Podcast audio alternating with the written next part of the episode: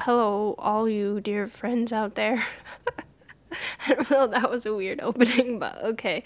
Um, I'm almost recovered from my various illness illnesses. Il- what's the plural of illness? Illni? Illnin? I don't know. Anyway, I've had a couple different kinds of sickness. I think they're all almost gone. Um, I have a really good interview for you guys today. Highly entertaining, but also thought provoking, with a good friend of mine. Um, and I hope you guys really enjoy it. Uh, let us know what you think. You can reach me, of course, as always, um, on Instagram. You can't reach her there anymore, as you'll hear. Uh, but you can find her on our website and stalk her in person. Just kidding, don't do that. She's had those. Um, okay, thanks, Faye, for coming on. And I hope you guys enjoy this, and I hope my sore throat goes away. Okay, bye.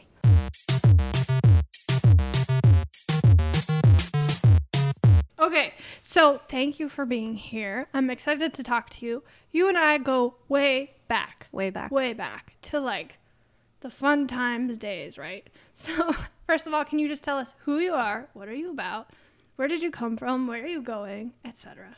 Fundamental questions of life. Yes. So yeah, we go back quite a while. We had some really fun time, some fun times with you and your brother. It's been literally like eight ish years. yeah, right? I came back around eight years, but I think I met you like seven years ago. Yeah, something yeah, like that. something like that. That's that's pretty much right. So where do I come from? So I grew up here in in in California, and then I moved to the Middle East with my family. We spent about 13 years there. Did my high school and undergrad over there. Um, had a lot of really interesting, controversial.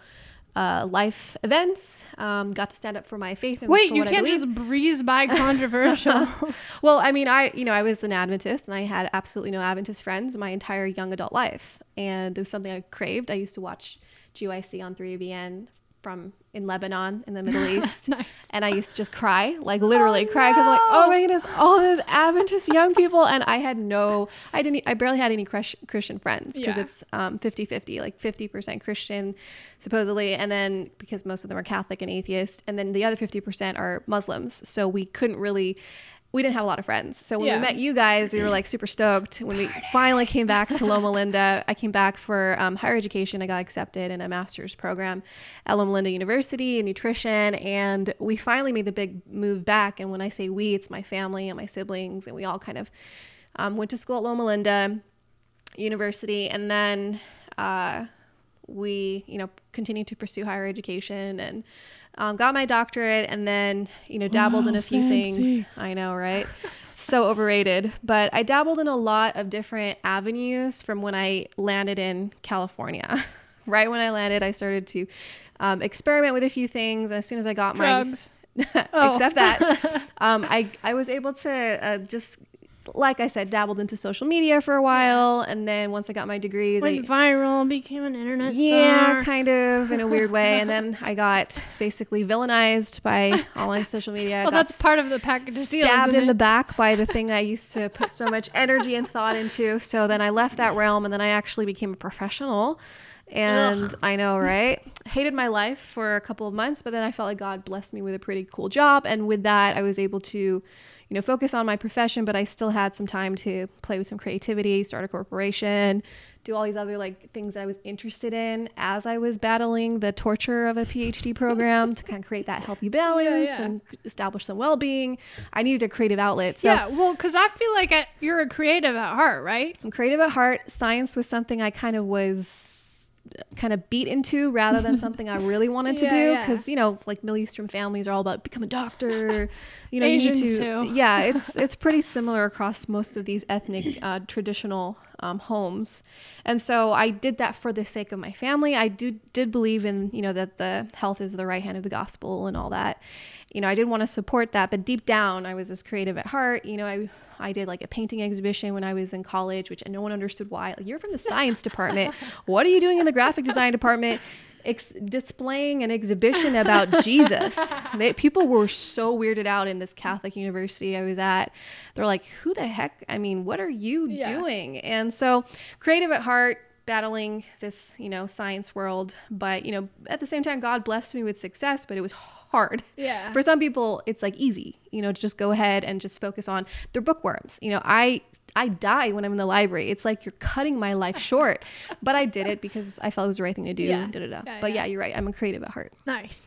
Well, uh, that's interesting, and I feel like that's part of why we're friends because we both are. We like to do you Wildly know- creative things. Exactly. Yeah. Um, but what I was gonna say was, it sounds to me like, and this is not necessarily on our topic. I'm just interested to know. Mm. It sounds like you didn't have, um, you had a little bit different experience than a lot of uh, people in our generation who grew up in the states Adventist because you were wanting to have Adventist connection, whereas a lot of us ha- went through like this rebellion against Adventism. Yeah. Do you feel like that was different? For you? Yeah, totally. I, I couldn't understand that. I, I felt that too when I came back. Like almost, it was as if people didn't didn't appreciate what they had.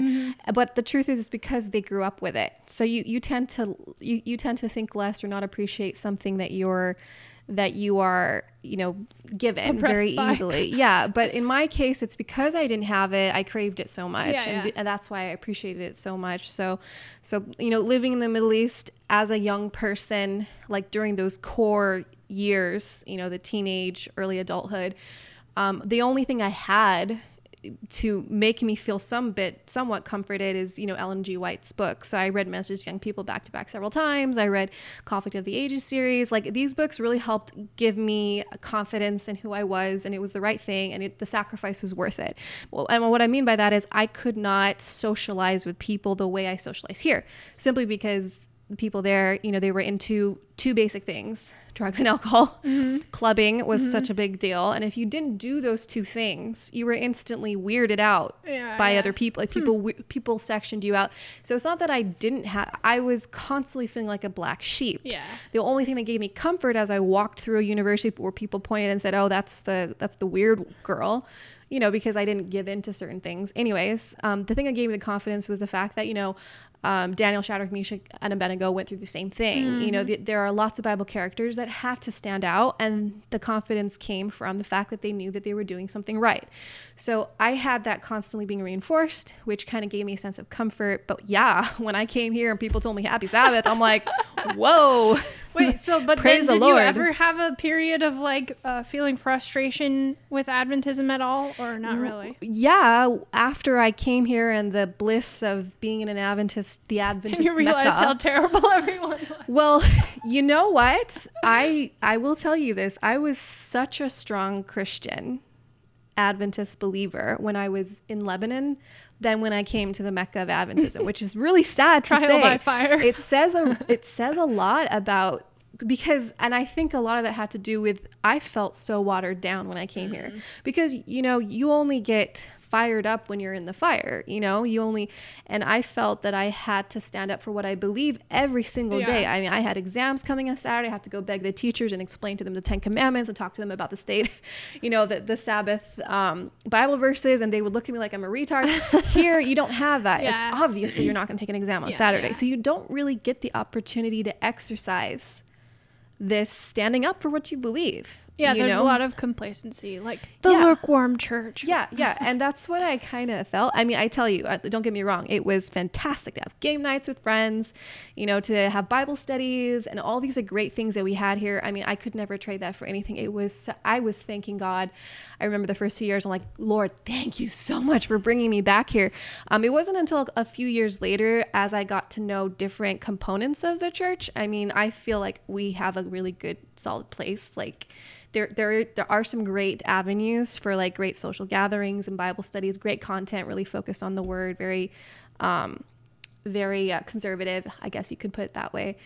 It's fantastic. But what I've been hearing surfacing in the church are things that I'm not going to talk about any of the topics because it's not about that. but let's just say uh, there, there, there was a lot that I saw, heard among other Adventist young people that shocked me. And I guess you could say sometimes I look back to Egypt, if you could put it that way, and I say, wow, I, I kind of miss being there, but I don't want to tempt the Lord. But I will say that um, partly watered down in this community. I You're think just not woke enough. probably not woke enough. yep. Okay, well, now that we have that amazing introduction, Thank you very we'll much. talk to our we'll talk about our actual topic. yes. Uh, because you've dabbled in a lot of different things in Mm-hmm. the sciences and the creative realm and basically everything. Um, I wanted to talk with you kind of about the concept of ministry versus Mm-hmm. making money because there's a there's this uh, sort of trope in Adventism that if you're doing something for God, you're not making money. Yeah. And I want to know kind of what your experience has been because you've done a lot of different things, Mm-hmm. um, and what your thoughts are on this as a sort of, you know, standard thing that we Yeah. just assume. Yeah. Well, very, very good point. And yeah, it's pretty commonly believed that if you are like a hardcore Adventist and you're involved with ministry, you must be broke. So that that's kind Give of everything back, Yeah. a hundred percent. yeah, yeah. It's kind of the it's kind of the ugly truth in some in some respects. And I don't think that that's the ministry's fault. I think or ministry in general mm-hmm. or God's fault. I think it has something to do with the individual with all due respect to everyone who tackles it. But like in my case, for example, while I was working, you know, in school, I got, inv- I volunteered for a lot of projects, especially with this um, uh, project, with this ministry called Restoration, which is a part of the Advent Hope Young People uh, mission. It's like an evangelistic uh, series that they put out every year. It's annual, and I I volunteered for a lot of that, and I volunteered for Advent Hope projects. And what you know, literally, you are taking time out of your busy schedule to do it to to serve without getting any repayment for it. And we and we say we do that for God, and that God blesses us in other ways, maybe not financial, but um. So yeah, I didn't get paid for anything I ever did for for any of these uh, programs, but what's interesting is that um, I developed certain skills because of them. Like for mm-hmm. example, videography. I was super into videography, but I, you know, I wasn't great at it. But because of like these projects, was, oh, I'll I'll do this promo video for mm-hmm. this restoration event, and the campaign, and whatever. I don't know what I was doing, but because I took the time, like I'm telling you, hours hours and days of working and trying to, you know. Anyways, I took the time to invest in that and I felt like it helped develop my videography skills. So, yeah, I mm-hmm. didn't get paid for it, but Yeah. then it, it kind of helped me in other ways. Um, but it got to the point where I realized, like, I went to show it to like University Church. With all due respect to University Church, but anyway, they said no one paid you to do this. I said, I said no. They're like, we have people in our team that can't even do this, and they're on a payroll.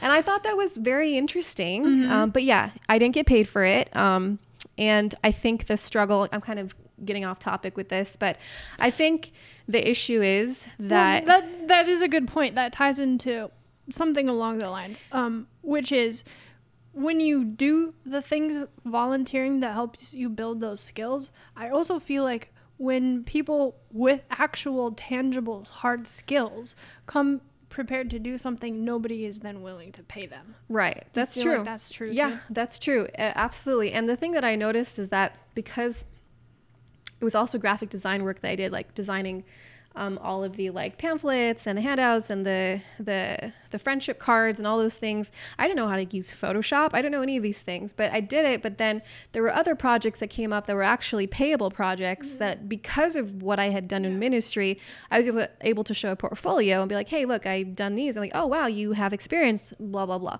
So I'm just trying to kind of maybe semi defend this whole thing about people who feel called to do ministry and yet they're not getting paid to maybe still take the opportunity because God will bless in other ways, whether you are going to gain skills of your own by practice. Um, but then here's the other side of the coin of um, people who excuse, let's say, n- working a ministry and not having funds and then complaining about not having funds or things like that or asking for donations. Like, you know, I mean, we know that some some of the apostles were self-sustaining. Like, you know, Paul Tent had makers. tent makers. Yeah. And I mean, I don't believe that God wants us to be involved in ministry to the point where we are begging, you know. Um, but I do know that there are some people who are called to give full time, and some people are called to support those people. You know, financially. everyone who loves God, Well- really love God. Well, here's the thing. The cool thing is that God has blessed everyone with talents, right? And um, wise use of the talents is expected as stewards of God's word. And what I mean by that is we have the mental capacity to look at a day, identify where day where the day is being wasted, and then insert in that uh, space um, a way for us to be lucrative. And so let's say like anyone who has a creative ability, they have the God-given um, skills to make that lucrative. I mean, the Bible says the workman is worthy of his hire. So you know, God paying people for certain things, it's biblical and it's not wrong. And I think in some cases, if you absolutely do not have time and the ministry has absorbed you to the utmost, then you have your own calling and that's fine. But a lot of people who like volunteer, they have other work jobs and they have other opportunities to make money, mm-hmm. you know, and I think it's just a matter of diving into that entrepreneurial spirit that I think we Yeah. have. And I don't think it's a sin to do that personally. Uh, within the Christian realm, Mm-hmm. like for example, your graphic design, most of the time people are going to want you to do it on a volunteer basis Mm-hmm. because my ministry. Okay, so the question is do you think as Christians we should allow that ministry to remain separate without the financial obligation and make our money in the marketplace? Or do you think that as ministries we should apply marketplace Yeah. value? Mhm. I agree with that. So here's the thing um, I've worked with some Adventist groups, and I have been frustrated with this idea that, okay, so I start, I tried to do a, just give you an example. I worked really hard for my education. Okay. So I got my BS in nutrition, my master's in nutrition, became a dietitian, and then got my PhD. Now, from a private university. So I paid a lot Yeah. of money to get my credentials. So um, after I was done, I decided I'm going to do some projects. I'm going to take some time off from the nine to five. You know, I'm going to do my own projects. So I decided to do a culinary cooking program. You know, here at Loma Linda, we're not even talking about far away, and um, I contacted all of the churches because I figured, oh, church, you know, church members should would definitely be, you know, might be interested in how to create vegan, plant based, healthy, Yeah. Ellen White approved meals, you know, that artistic Yeah, and yeah. are are culinary are are culinarily ex. I don't know how to say that, but that are like actually healthy and good for you and actually taste good. Okay, because that has been some of my background. Um, I teach a culinary class for med students, so I figured, okay, I, I I have what it takes to do this every single church i kid you not and i it took me a month to market for these nutrition culinary classes that i was going to be conducting in a very nice teaching kitchen at loma linda every single um, church expected when i spoke to the administration that this was for free. And i explained to them we are purchasing high quality organic foods for over 20 people per class five courses and we were hiring a staff of three to assist in the preparation of each class. How can this possibly be for free? Because hashtag ministry. right. And I was very frustrated. And it was the first time I encountered that because in my mind, I'm like, I work, no one paid for me to get through school. Yeah. I, I had to work and pay myself. I mean, and pay for my tuition. So why is it that there's this expectation that just because it's Adventist, an Adventist community, that it's going to be for free? Yeah, yeah. So I was semi, I guess I was a little bit outraged by that because I was super confused that they would go pay for, you know, a yoga class or, or a, you know, a gym membership or Mm-hmm. whatever. And they had no problem with that. But something as educational and life changing and, and beneficial as Yeah, a yeah. Culinary has real program, value, yeah. real value to it that you can apply daily that involves a lot of creativity. Uh, that would be assumed to be for free.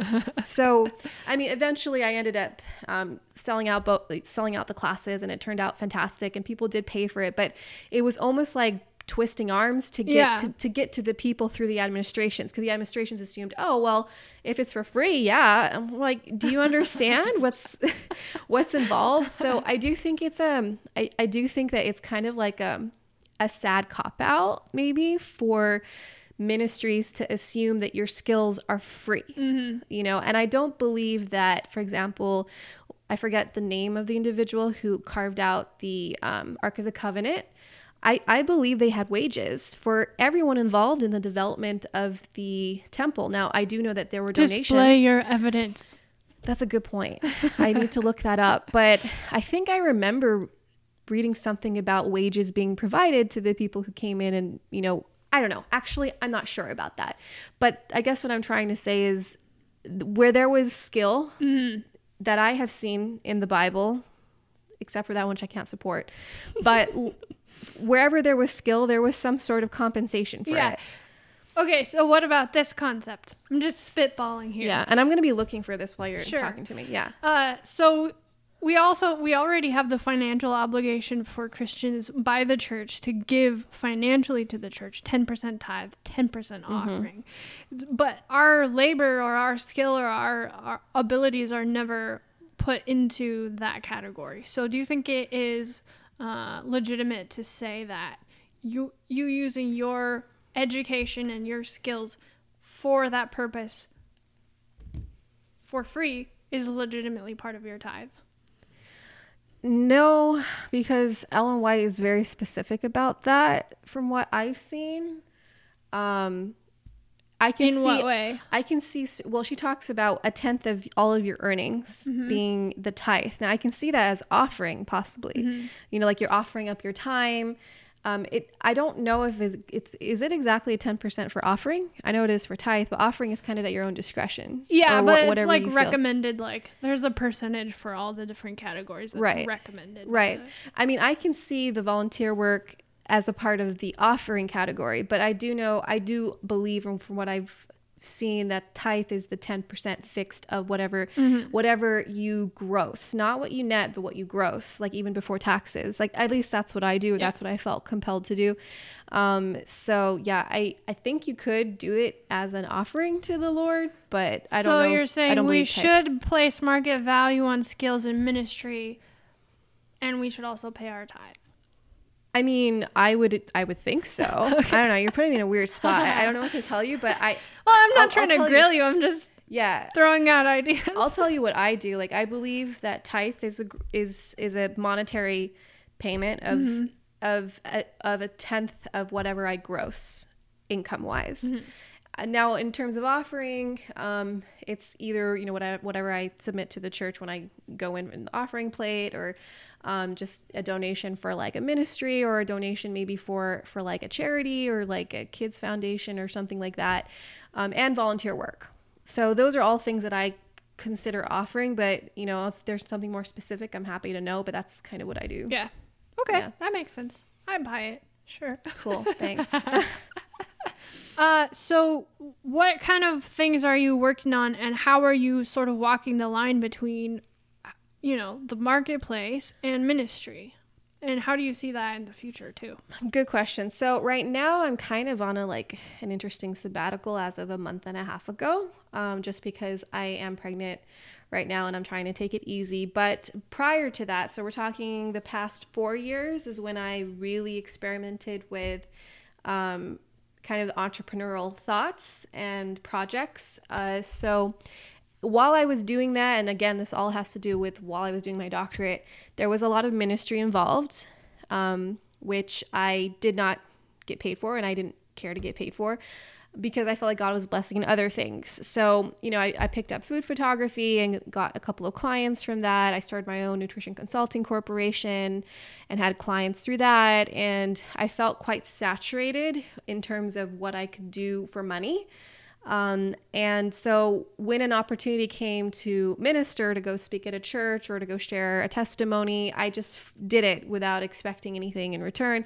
But again, part of that was because I was satisfied financially with what I was already doing. Now, in the case that you don't have that balance, I would think it would be really hard to just do ministry Yeah. and not get paid and you still don't have any job. Yeah. You know, I can understand the struggle there.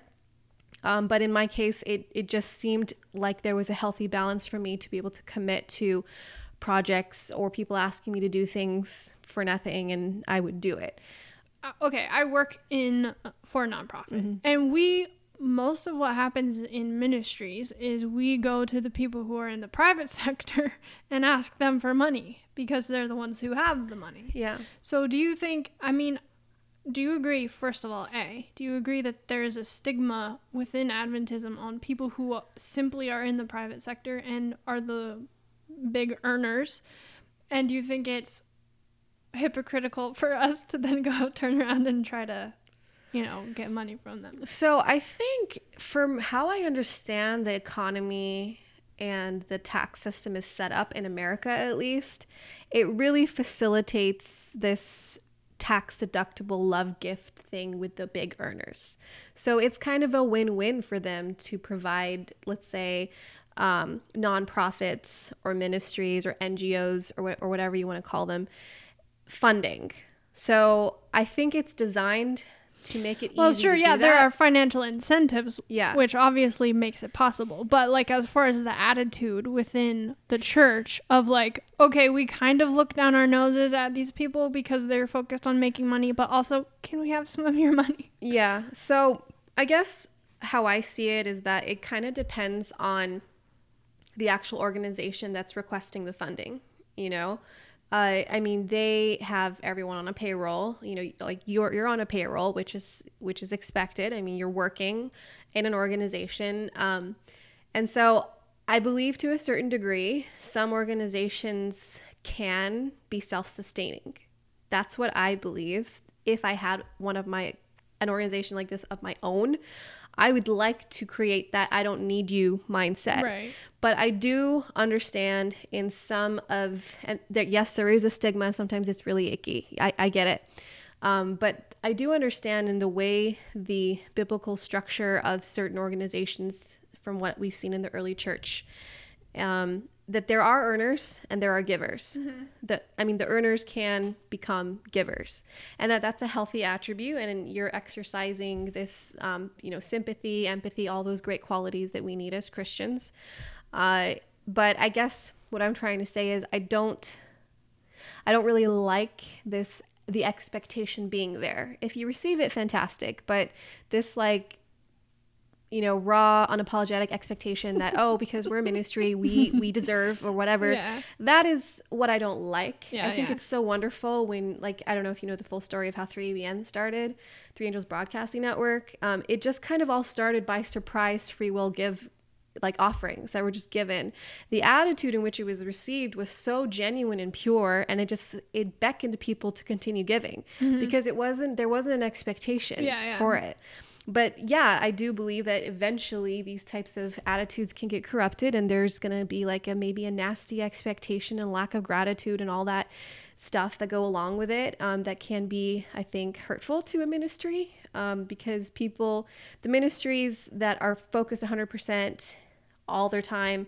on preaching the gospel and not getting paid for it because they're reaching out to as a service to other people you know i get that they sometimes need support from people who make Yeah. a lot more money and haven't com- committed their lives to ministry mm-hmm. you know and so i think there's a healthy exchange there if there's this if there's this system of gratitude and giving and kindness and you know gratefulness and all that if, if that's there if it's not there then i think there's something wrong with the ministry Yeah. you know so Okay, that makes sense. yeah What about this as a concept? We're talking big ideas here, Yeah. just very theoretical. yeah Do you think that?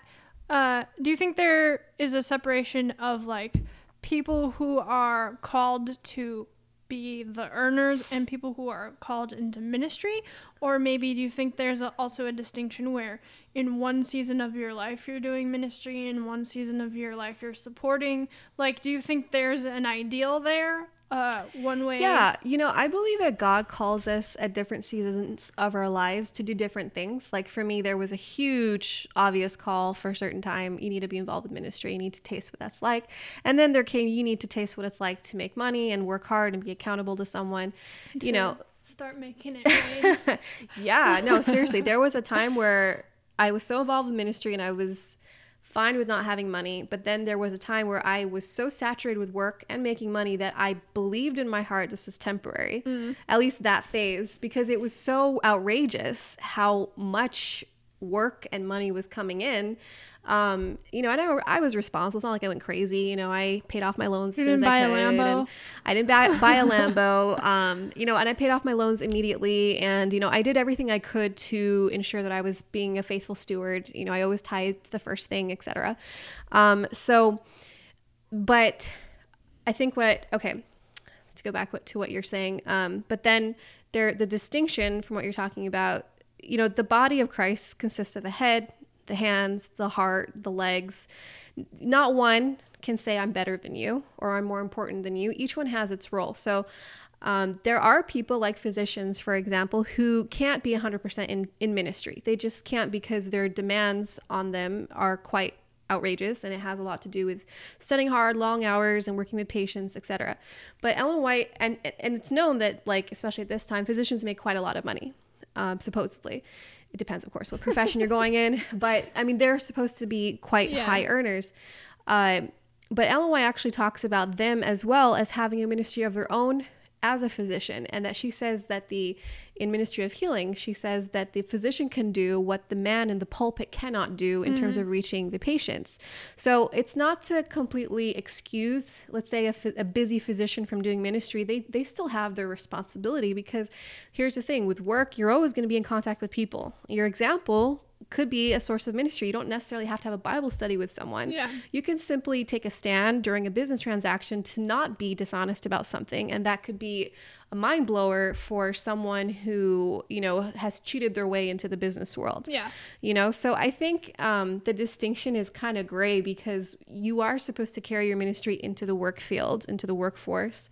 And at the same time, as a person who's 100% in ministry, um, you know, maybe God has called that person to do that. And that is their calling. And that is, they are the hand in that, uh, let's say the left hand of the gospel. Sorry, the right hand of the gospel. I keep on What's getting the those wrong. left hand of the gospel? I never knew. but right That's hand, the one that slaps you into the. Wait, hell. hold on. That's wrong. The, the right hand of the gospel is a health message. But let's say that, let's say the left hand, I don't know. the left hand of the gospel is the private market. Yeah, actually, I don't, I never knew what that was. We should look that up in the app. But, you know, I think that the, you know, whether you're a doctor or a nurse or an architect or a businessman, you still can minister where you're at. You know, and that's okay that you're not 100% in it because we still need doctors and we still need people to build houses and we still need people to, you know, um, do whatever else people do. you know, it doesn't it, like if everyone went straight into ministry, who would do all these other things that we need to survive as a ci- Yeah, as a civilization? So Everyone else. Yeah, All so the lost people. so it, it just depends on what I what God calls a person to do. But, But, how do you know that? how do I know what? What God's calling you to do? Well, you know, like through prayer and fasting and you know direction and the five pillars and you know Okay, there's okay. there's lots of ways. All right. Um, we're kind of coming to the end of our time, but do you have any suggestions or advice for people who maybe would like to do something ministry oriented, but don't, but would like to be self sustaining at the same So, time? so here's the thing with the way the world does things. Not that we should look to them for advice, but here's the thing. Um, God says to do whatsoever you do, do do it with all of your might. Okay, so that means doing it with a lot of enthusiasm, energy, and commitment and perseverance. Not the easy way out. It doesn't say that you know just choose the easy way out and you're fine. You know, God's got your back. No, it says whatever you do, do it with all of your might. All of your might means do it with Yeah. outrageous amounts Yeah, of energy. So we can, as Adventists, be deceived into thinking, oh, I can just pray about it and God will manifest it. Big mistake because these people who go out and do things, whether they're athletes, and I'm talking about worldly people, okay, mm-hmm. they might not be Christian, but you know, whether they're athletes or businessmen or scientists, they work very, very hard. They do everything from visualizing to positive affirmation to sweating to crying to desperately wanting the thing. And they say it this way in all these motivational talks you need to want that thing more than you want to breathe. Mm-hmm. So that is commitment. It's not mm-hmm. like, well, I'll just pray about it. God will take care of it for me. You're not going to get anywhere with that attitude Yeah. because even God expects you, if you really want something and it's within His will, you got to work hard for it. You got to, you know, you got to tear for it. And so I believe that the best advice I can give, if you want that one thing, and and and of course, if it doesn't become an idol to you, because that that will be stabbing yourself in the back, um, you know, sh- shooting yourself in the foot. If you want that thing, you need to create clear goals. You need to create a very pure, organized outline of how you're going to achieve that thing. And then once you get it, you need to work really hard to maintain it. And so that's something we all have the skills to do. Yeah. You know, it's all in our mind. And God has blessed a lot of people with different types of skills. They just have to use them and don't leave them lying down dormant, or else you're going to be like the unfaithful servant who dug his talent in the dirt and said, Oh, I. And here's another thing I really do believe that a lot of people don't pursue because of fear mm. You know especially yeah. adventist um, i've experienced this so much with my life and my family uh, constantly being like like scared into not doing things. Yeah. You know, because that's different and that's weird and not weird, but it's like no one else has done Yeah, that. yeah, yeah. You know, why should you do that? And so there's a lot of fear. So, and if the fear is there, you will never, ever move forward because a lot of this is about overcoming fear and trusting that this is the right thing to do. And so that takes, you know, fear is a big, big deal Yeah. to, to battle. I mean, that's good advice, and that's like a whole nother podcast we could do about the other aspect of Adventism, which is like, ah, good enough. like, there's not a, a need for a high level of excellence in a lot of this Yeah. stuff. And very unfortunate because people can, but they just don't feel called and they don't feel the pressure to. yeah, yeah. It's so, it, the worst thing is to feel comfortable with where you're at. Yeah. Um, but because they're like, oh, you should be content. yeah. You should be perfectly content with the $10 you made that day. you know, or Yeah. you should be Or, like, perfectly you know, content. we don't have someone who can actually do this, but you know, Joe, he can handle it. right. And I think ministry would see a, a completely new side of outreach if they decided to bust out their brains on a project rather than barely get it by yeah, because they hired people that cost you know nothing to exactly. and they asked everyone to volunteer for something Yeah, so exactly. so that's a that's something that I hope will change in the future. Maybe the millennials will help that happen, especially the, you know, the I don't know the millennials and I don't know even know where are the Adventist millennials that are that are creating. Here, the two of us, Big- the creatives. yeah, no, really, I hope that maybe maybe people listening can be inspired and encouraged to kind of take the step to be great yeah, yeah. at what they're doing and not feel that they have to apologize for it. because God knows, I think one of the biggest detriments to the Adventist church in terms of young people is that exactly what you said this mediocrity of, eh, we don't have to really stand up for what we believe. We can just, you know, not do this tiny little thing or, you know, it all translates. What, what do you believe as a Christian, as an Adventist? It kind of translates into the business world. You know, like if I can barely keep the Sabbath, you know, but kind of keep it, you know, I'm okay. Yeah. You know, if, if I can barely finish this project and just pass the exam, I'm okay. It, it all, it's, it's kind of, it's like a swinging, I don't know what you call it. Pendulum. It's like a swinging pendulum. If you're going to swing that way with that much energy, you're going to swing the same way into the other direction. Yeah, yeah. So it's all about creating that. so the mediocrity zest. though is in the middle. You just you don't ever yeah, do anything. exactly, exactly. But if we were zealous for what we believe, like truly, ze- like look at Joseph. I mean, oh my goodness, he's like the most incredible entrepreneur in the Bible. Yeah. I know we're kind of going over. I just have to say this this one part, Emily. Please don't don't don't don't I don't I won't stop you. don't stop Go- me now. Go for it. But like he was a faithful steward. Like he worked so hard. he built the pyramids according to Ben Carson.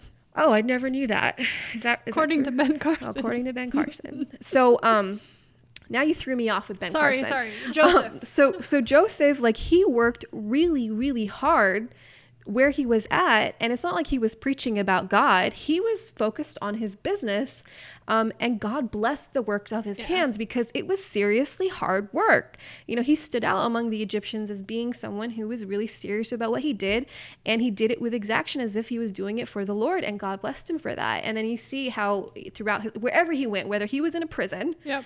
or if he was, you know, a a, a wonderful um, or the the the man of the house, not the man of the house, the steward of the house of uh, Potiphar, or if he became when he became the um, the uh, prime minister of Egypt. So in every situation, sorry, I probably hate the mic. When every situation, whether he was acting as a servant or with whether he was acting as a ruler, he did them equally with the same amount of zeal and zest, and that's why God blessed him.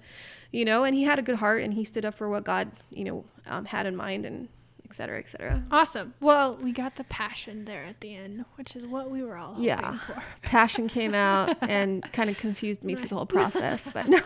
So, last thing, is there anything that you would like to plug? Places you want people to go to find your stuff, your projects, your things that you're doing? Sure. Um, so um, I am no longer on Instagram, and that's a whole other podcast. um, decided to get rid of those, but um, I mean, people are free to check out my website.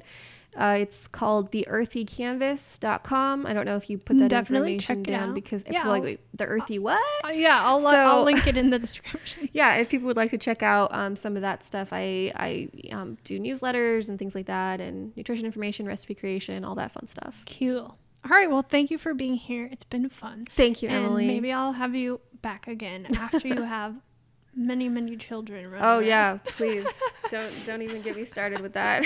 All right. Cool.